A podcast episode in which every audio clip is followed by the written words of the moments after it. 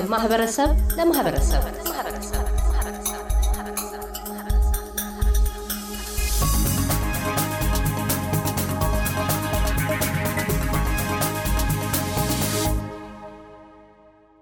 አድማጮቻችን በዛሬው ከማህበረሰብ ለማህበረሰብ ዝግጅታችን የመናገሪያ አጀንዳ በየዓመቱ አወዛጋቢ ሆኖ ያለው የአውስትሬሊያ ቀን ክብረ በዓል ነው። ለአውስትሬሊያ ነባር ዜጎች ዕለቱ አገራቸውን በኃይል የተነጠቁበት የወረራ ወይም የሐዘን ቀን በሚል ስያሜ የሚታወስ ሲሆን በሌሎች አይን የእንግሊዝ ቅኝ ወይም ወረራና የሀገር አውስትሬሊያ ምስረታ መሰረት የጣለበት ተደርጎ ይታያል። የውይይቱ ተሳታፊዎች ነርስ ሰላም ተገኝ በምዕራብ አውስትሬሊያ የዘውግ ማህበረሰባት ምክር ቤት ምክትል ፕሬዚደንትና አቶ አዳሙ ተፈራ የቀድሞው የቪክቶሪያ ኢትዮጵያውያን ማህበረሰብ ማህበር ፕሬዚደንት ናቸው። በቀዳሚነት ወደ ነርስ ሰላም እናመራለን። ሰላም፣ የአውስትሬሊያ ቀን ለእርሶ ምን ማለት ነው?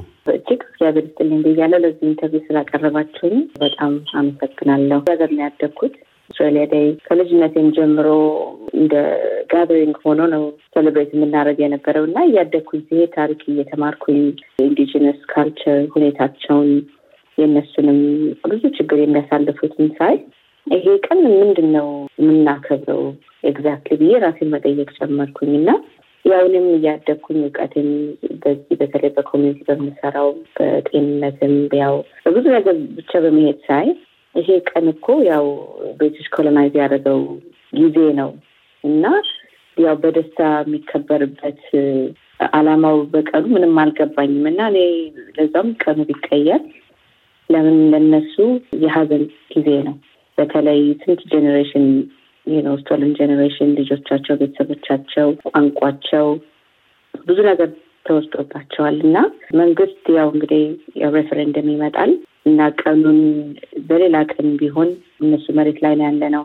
አብዛኛው ጊዜ ብዙ ነገር ስንከፍት speech ም ሲሆን ያው welcome to country እናደርጋለን እና እንደዚህ አይነት ነገር ዝም ብሎ ቃል መሆን የለበትም፣ በተግባርም ማሳየት አለብን እና I'm looking forward ቀኑ ተቀይሮ እነሱም ተከብረው legislation ቢገባ በጣም ደስ ይለኛል። ሌላ ቀን ሆኖ ያው አብዛኛው ጊዜ በ citizenship celebrate ስናደርግ እንደዛ አይነት ቀን ቢሆን I think እዛው more ማዕረግ ይኖረዋል ብዬ አስባለሁ።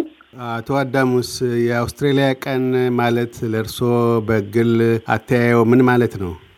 ቅድሚያ አቶ ካሳሁን አመሰግናለሁ። ሰላምንም በዚህ ውይይት ላይ ስለተገናኘን አመሰግናለሁ። የሚገርመው ነገር እኔ በዚህ ጉዳይ ላይ ብዙ ትኩረት እስከ ቅርብ ጊዜ ድረስ አልሰጠሁትም ነበር። ከስራ የማረፍ የበዓል እንዲሁ የተዞተረ የበዓል አጋጣሚ አድርጎ ከማሰብ ውጭ ብዙ ትኩረት አልነበረኝም። በቅርቡ ግን ይሄ ቀን ትክክል ነው አይደለም የሚለው ነገር በተለያየ ቦታ ውይይቱ እየገፋ ሲመጣ ምንድን ነው ታሪኩ፣ መነሻው ምንድን ነው የሚል አንዳንድ ነገሮችን ለማየት ሞከርኩና ቅድም እንዳልከው የቀዳሚ ሀገር ህዝቦች ወይም ኑር ተገኝ ከሆኑት ህዝቦች ቅኝ ግዛት ጋር የተያያዘ መሆኑ ቀድሞም ይታወቃል። ይሁን እንጂ ይሄ በዓል ግን የሚገርመው ነገር ጃንዋሪ አልነበረም መጀመሪያ የሚከበረው ጁላይ ሰላሳ ነበር ከአስራ ዘጠኝ አስራ አምስት ጀምሮ። ታሪኩን ወደኋላ ሄደን ስንመለከት በቅርብ ነው ይሄ ነገር ወደ ጃንዋሪ ሀያ ስድስት የመጣው እና የተቀያየረ ጊዜ ነው ማለት ነው። እና ብዙ እንዳልኩት ይሄ ነገር መሰረቱ ምንድን ነው የሚለውን አሁን ነው መረዳት የጀመርኩት እና ከዛ ጋር መያያዙን ነው የማየው እንጂ በተረፈ እኔ ታሪካዊ ፋይዳውን ከምን ጋር ተያያዘ፣ ጉዳቱ፣ ጥቅሙ የሚሉትን ነገሮች እስከ ቅርብ ጊዜ ድረስ አይቼው አላውቅም እና እንደ ማንኛውም የአዘቦት በዓል ነበረ የምመለከተው በእኔ በኩል። ሰላም ቅድም እንዳነሱት የአውስትራሊያ ቀን በተለይ ለአውስትራሊያ ነባር ዜጎች የሀዘን ቀን በወረራ ቀን የሚታይ ስለሆነ ያ ቀን ቢቀየር እና ሁላችንንም በጋራ ያማከለ አንድ ቀን ቢፈለግ መልካም ይሆናል የሚል አታይ አቅርበዋል። የአውስትራሊያ ቀን በየትኛው ቀን ቢተካ ሁሉንም አውስትራሊያውያን አንድ ላይ ሊያሰባስብ የሚችል ቀን ይኖራል ብለው በአእምሮ ውስጥ ያስቀመጡት እለት አለ ወይስ ከናካቴው እንዳውም ከፋፋይም ስለሆነ የአውስትራሊያ ቀን የሚለው ቢቀርም ማለፊያ ነው ብሎ ያስባሉ? የእርስዎ አማራጭ ቀን የትኛው ይሆናል? እኔ በበኩሌ የሆነ interview ስሰማ ነበር Aunty ፓት አንደርሰን ትባላለች።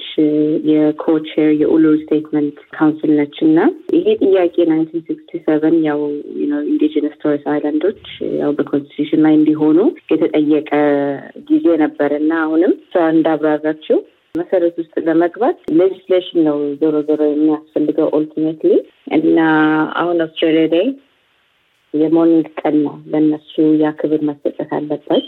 ሁለተኛ ጊዜ ነው የተቀየረው። እሱ ነው እና አሁን የ referendum council ኮሚቴ አለ እና አሁን ሬፈረንደሙ ካለፈ ከእነሱ መምጣት አለበት ብዬ ያስባለሁ። ለምን በእነሱ መሬት ላይ ነው ያለ ነው የምንሰራው የምንኖረው ቢሆን ያው የኮሎኔል ኢንኮስት ስላለ ከ council ኡ ጋር ቁጭ ብለን ቀናቱን ብንወያይ as nation I think ያ ራሱ ክብር ይሰጣቸዋል ብዬ አምናለሁ። ለምን ሁለተኛው ጊዜ ስለተቀየረ ቀኑ እና ይሄ ደግሞ አሁን የኡሉሩ statement reconciliation በዛም ኬቪን ራድ ሁለት ሺ ስምንትም apology ሰጥቶ ነበር እና እንደዚህ አይነት ነገሮች በቃል ሆኖ ሳይቀሩ በተግባርም ዋና በተለየ indigenous elder ኦችን እና council ን ከነሱ ጋር መወያየት ያስፈልጋል ብዬ አምናለሁ። በአውስትሬሊያ ነባር ዜጎች መሪዎች ዘንድ ላለፉት ጥቂት ዓመታት ሲሸራሸር የነበረው ሀሳብ እርግጥ አውስትሬሊያ እንደ ሀገር ቆመዋለች፣ ከዚህ በኋላ አብረን መቀጠል በጋራ ይኖርብናል። ምናልባት አስተባባሪ ሊሆነን ከሚችለው አንዱ አውስትሬሊያ ፌዴሬሽን የቆመበት ቀን ጃንዋሪ አንድ ቢሆን መልካም እሳቤ ነው ይላሉ። እንጃ ብቻ I think more voice ያስፈልጋል፣ ግን እሱም ቀን ትንሽ ያስመማል ብዬ አምናለሁ። የነሱ አስተሳሰብ ደግሞ ከኛ ለየት ያለ ስለሆነ ብዙ ያሁን meeting ላይ ሳያቸው አስተሳሰባቸውን፣ ሁኔታቸውን ሳይ አብረው ነው የሚወያዩት። የራሳቸው tribe አላቸው እና ያው በዛም ቀን ቢሆን አሪፍ ከካውንስሉ ጋር ቁጭ ብሎ ለመነጋገር ዝግጁ ያስፈልጋል ብዬ አምናለሁ። አዳሙ ሰው የሚኖሩት ሜልበርን ቪክቶሪያ ውስጥ ነው። ቪክቶሪያ መንግስት ውሳኔ አሳልፈዋል። በዚህ ሳምንት ውስጥ የቪክቶሪያ መንግስት ውሳኔ መሰረት የአውስትራሊያ ቀን ክብረ በዓል ሰልፍ ሜልበርን ውስጥ ይካሄድ ነበር። እርግጥ ከሰባ ሺህ ያክል ሰዎች ከሚሳተፉበት አሁን ወርዶ እስከ ከአስር ሺህ ባልበለጠ ድረስ ደርሷል። ለሰልፉ የሚወጣው የነበረ ሰው ያ እንዲከላ ተደርገዋል። በክብረ በዓሉ ምትክል በተለይ የነባር ዜጎችን ጃንዋሪ 26 የአውስትራሊያ ቀን ምልሰታዊ እይታ ከበሬታና ክብረ በዓል በሚል ለነባር ዜጎች የያዘን ቀን መሆኑን ለማስገንዘብ በፌዴሬሽን አደባባይ የፌዴሬሽን ስኩዌር ተዘክሮ እንዲውል ውሳኔ ያሳልፈዋል። የአውስትራሊያ ቀን ቀስ በቀስ በብዙ የተለያዩ ክፍለ ከተሞችም ሆነ አሁን ደግሞ በስቴት ደረጃ በክፍለ ሀገር ደረጃ እዚህ አይነት ውሳኔ ላይ ተደርሷል። ቅድም እንዳነሱት በሰዎች ዘንድ ግንዛቤዎች እየሰረጸ እየመጣ ነውና አንድ የ Victorian government ውሳኔ እንደምን አዩታል? ሁለት የአውስትራሊያ ቀን በእርሶም አተያይ በምን ቀን ቢቀየር መልካም ነው ይላሉ? ይኛው በጣም ዋናው ጥያቄ ይመስለኛል እና በዚህ ጉዳይ ላይ ቅድም እህቴም እንዳለችው ዋና ተሳታፊ መሆን ያለባቸው ነባር ህዝቦች በሚፈልጉት መንገድ ነው እና በየቦታው የተለያዩ ውሳኔዎች እየተላለፉ ነው። አሁን እንደጠቀስከው አቶ ካሳሁን የቪክቶሪያ መንግስት ውሳኔ አለ። ለምሳሌ እኔ የምሰራበት መስሪያ ቤት በራሱ በዚህ ጉዳይ ላይ ውሳኔ ወስኗል እና ይሄ የሆነው ባለፈው ሳምንት ነው። እኔ ለምሳሌ እንደ ሰራተኛ ከዚህ በኋላ ጃንዋሪ ሀያ ስድስትን አላከብርም። በመስሪያ ቤቱ ውሳኔ መሰረት የመስሪያ ቤቱ ሰራተኞች ድምፅ እንዲሰጡ ተደረገ። ይቀየር አይቀየር የሚል ይጠበቅ የነበረው ሰባ በመቶ ድምፅ የሚደገፍ ከሆነ ውሳኔውን ለማጽደቅ ነበር። ያ ሰባ በመቶ ተገኝቷል። ከተገኘ በኋላ ቀኑ ምን ይሆን ለሚለው የተወሰነው ጁላይ ሰባት ነው። ጁላይ ሰባት ለምንድን ነው የተወሰነው? NAIDOC Week የሚባለው ማለትም የነባር ህዝቦች ባህል፣ ስኬታቸውን፣ ታሪካቸውን የሚዘከርበት ሳምንት ስለሆነ በዚያ ጊዜ ውስጥ ቢሆን የተሻለ ሊሆን ይችላል የሚል ሀሳብ የተነሳዋል እና በቀጥታ ለጠየቀኝ ጥያቄ የቪክቶሪያ መንግስት እርምጃ ይሁን የሚባል ነው። ብዙ ጊዜ እንደዚህ አይነቶቹ ነገሮች እንግዲህ ተምሳሌታዊ ሲምቦሊክ የሆነ አቀራረብ ነው። ስር ነቀል የሆነና ህብረተሰቡ የሚጠቅም ነገር ቢሰራ የተሻለ ሊሆን ይችላል። ዞሮ ዞሮ ግን ይሄ በራሱ ጥሩ ጅምር ነው።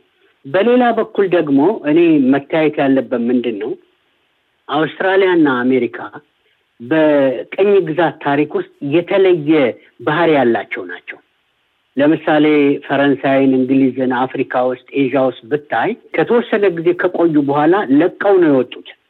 እነዚህ ሁለት ህዝቦች ስናይ ግን ለቀው አይደለም የወጡት፣ አብረው ነው የሚኖሩት፣ ቀጠሉ እዚሁ። ስለዚህ በተቻለ መጠን ታሪክ ታሪክ እንደሆነ ታውቆ ሁሉንም ክፍል የሚያስማማ ስልጡን የሆነ አቀራረብ ቢመረጥ እንጂ አንዱን አሸናፊ፣ አንዱን ተሸናፊ፣ አንዱን አውጋዥ፣ አንዱን ተወጋዥ የሚለው አቀራረብ ብዙ ያስኬዳል ብዬ እኔ አላምንም በበኩሌ። ምክንያቱም በአስራ ሰባት ሰማንያ ስምንት ካፒቴን ፊሊፕ ጣበት ጊዜ ጀምሮ እና የእንግሊዝም ባንዲራ ሲድኒ ላይ ከሰቀለበት ጊዜ ጀምሮ ነው እንግዲህ ይሄ ነገር ጃንዋሪ ሀያ ስድስት የሚያያዘው። ታሪክን ወደኋላ እየሄድን የወደፊቱን ጉዟችንን እንዲያበላሽብን ልንፈቅድ አይገባም እና ከዚህ አንጻር ሁሉም የህብረተሰቡ ክፍል እኛንም ጨምሮ ሌሎችም የሚስማሙበት የጋራ የሆነ ህዝበ ውሳኔ ላይ ያረፈ ቀን ቢሆን የተሻለ ሊሆን ይችላል እንጂ አሁን እንደምናየው ግን የተለያዩ ድርጅቶች የየራሳቸው ውሳኔ እየወሰኑ ነው። ቅድም እንዳልከው ካሳሁን የቪክቶሪያ መንግስት አለ። የተለያዩ ድርጅቶች ደግሞ ቀን እየወሰኑ ነው። ያ ከሚሆን ግን ብሔር አቀፍ የሆነ የጋራ አመክንዮ ላይ የተመሰረተ አማራጮች ቀርበው ውሳኔ ላይ ቢወሰን የተሻለ ነው እላለሁ። ነርስ እንደሚያውቁት አሁን ሌላኛው በዚህ አመት ውስጥ የአውስትራሊያ ሌበር ፓርቲ ስልጣን ከመያዙ በፊት እንደዚሁ በምረጡኝ ዘመቻ ወቅት የገባው ቃል አለ። አሁንም ያንን ቃል ለማስፈጸም አጀንዳ እየገፋበት የሚገኘው ቢኖር ድምፅ ለፓርላማ የሚለውን በህዝበ ውሳኔ ለማጸደቅ ነው። ምናልባትም በዚህ አመት መጨረሻ በፊት ግብር ላይ ለማዋል ህዝበ ውሳኔው እንዲካሄድ ለማድረግ በቅር ተይዟል። ዘመቻው ከፌብርዋሪ ጀምሮ ሊቀጥል ይችላል። ከአውስትሬሊያ ታሪክ አኳያ ተነስቶ ይሄ የድምፅ ለፓርላማ በተለይ ለነባር ዜጎች እርስዎ በርካታ ጊዜያት ከነሱ ጋር አብረው ይሰራሉና ምን አይነት ፋይዳ ይኖረዋል? ህይወታቸውን በምን መልክ ሊለውጥ ይገባል? በአውስትራሊያ ዘንድስ ድጋፍ ሊቸረው ይገባል ወይስ በተቃዋሚ በኩል ያለው group እንደሚያነሳ አውስትራሊያኖችን ይከፋፍላል፣ ሁለት አውስትራሊያ የለም፣ አያስፈልግም፣ ሁላችንም እኩልን የሚለው ሀሳብ አለ። እነዚህን እንዴት ያዩዋቸዋል?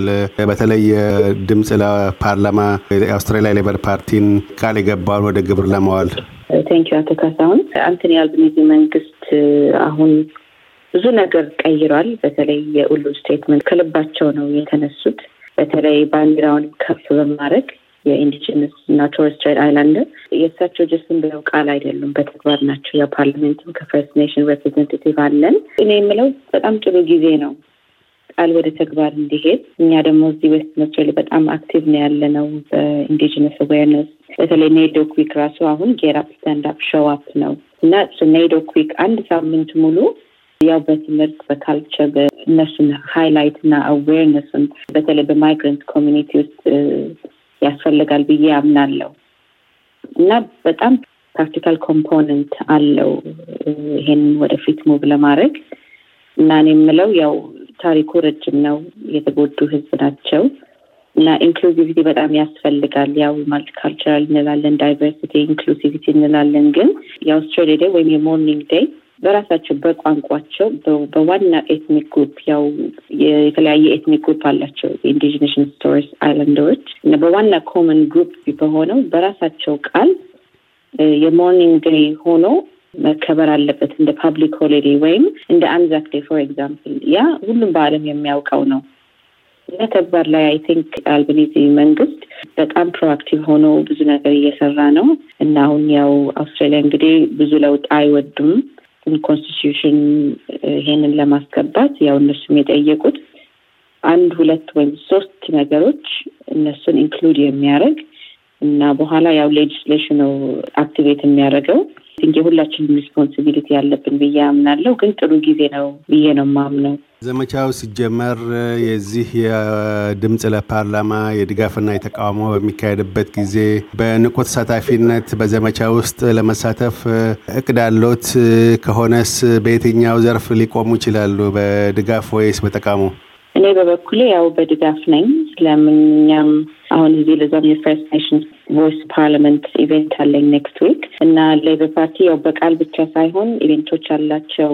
inclusive ነቱ በጣም ይታያል። በተለይ በዩኒየንም ብዙ ትምህርት አለ ስለነሱ ያው ታሪክ ስለ Stolen Generation እና ይሄ ሁሉ productivity የሚያሳየው ወደ practical movement ወደ Parliament ም constitution ም legislation ቢሆን ወደዛ እየመራ ነው። ለምን በ just በአጭር ጊዜ ብዙ ለውጥ ታይቷል እና በበኩሌ በጣም የምደግፈውም ያው ለአውስትራሊያኖችም ለ Indigenous community ይሄ ያሰባስበን በጣም ደስ ይለኛል ብዬ አምናለሁ። እና multiculturalism የሚጀምረው ከሀገሪቷ ጋር ወይም ከ land owner ጋር መሆን አለበት። ከ migrant ጋር ሳይሆን መጀመሪያ ለምን የእነሱን ያሳለፉትንና ብዙ ነገር ያጋጠማቸውን ከነሱ ጋር አንድ ካልሆኑ ከኛ ጋር አንድ ለመሆን ያስቸግራል ብዬ አምናለሁ። ታሪካችን ብዙ ታሪካችን አንዳንድ ታሪክ አለን share የምናደርገው ጥሩ ጊዜ ነው ብዬ አምናለሁ። በበኩሌ በጣም የምደግፈው።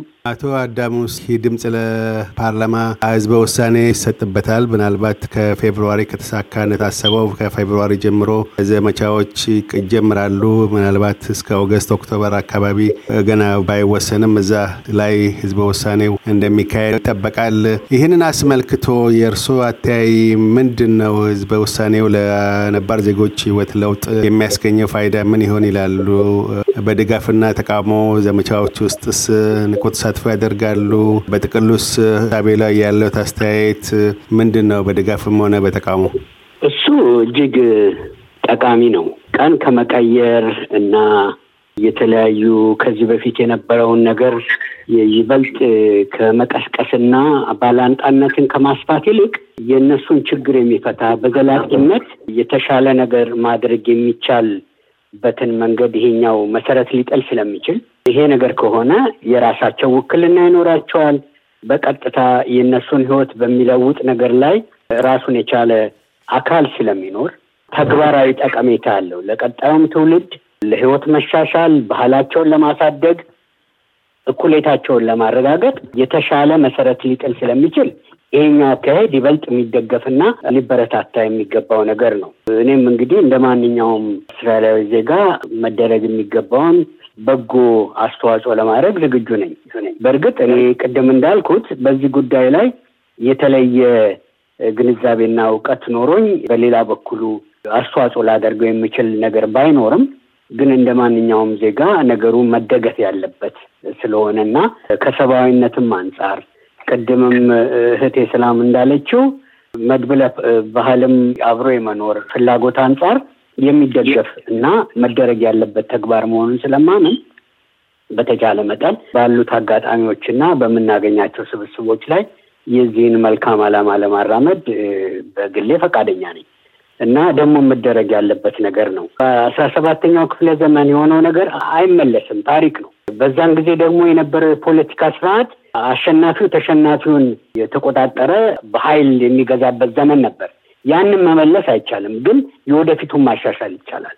ስለዚህ በተቻለ መጠን እዛ ላይ የእነሱን ህይወት በፓርላማ ውክልና ኖሯቸው ስራ አስፈጻሚ ውስጥ የራሳቸው ተወካይ ኖሯቸው የራሳቸውን አጀንዳ ቀርጸውና እንዴት መራመድ እንዳለባቸው ለመወሰን የሚያስችላቸውን አቅም መፍጠር ከቻለ ይሄ እጅግ የሚደገፍ ስለሆነ ማንኛውም ቀና ሀሳቢና ስብዕና የሚቆረቁረው ሁሉ ሊያግዘው የሚገባ ተግባር ነው እላለሁ። አድማጮቻችን በዛሬው ከማህበረሰብ ለማህበረሰብ ዝግጅታችን የመናገሪያ አጀንዳ የነበረው በየዓመቱ አወዛጋቢ ሆኖ ያለው የአውስትራሊያ ቀን ክብረ በዓልና ድምፅ ለፓርላማ ህዝበ ውሳኔን የሚመለከት ነበር። የውይይቱ ተሳታፊዎችን ነርስ ሰላም ተገኝ በምዕራብ አውስትሬሊያ የዘውግ ማህበረሰባት ምክር ቤት ፕሬዚደንትና አቶ አዳሙ ተፈራ የቀድሞው የቪክቶሪያ ኢትዮጵያውያን ማህበረሰብ ማህበር ፕሬዚደንት ስለ ተሳትፈው እናመሰግናለን። እኔም በጣም አመሰግናለሁ አቶ ካሳሁን። እኔም በጣም አመሰግናለሁ። እግዚአብሔር ይባርክልኝ። Thank you። እያደመጡ የነበረው የኤስቢኤስ አማርኛ ፕሮግራምን ነበር። የፕሮግራሙን ቀጥታ ስርጭት ሰኞና አርብ ምሽቶች ያድምጡ። እንዲሁም ድረገጻችንን በመጎብኘት On Demand እና በኤስቢኤስ ሞባይል app ማድመጥ ይችላሉ። ድረገጻችንን SBS dot com dot au Amharic ን ይጎብኙ።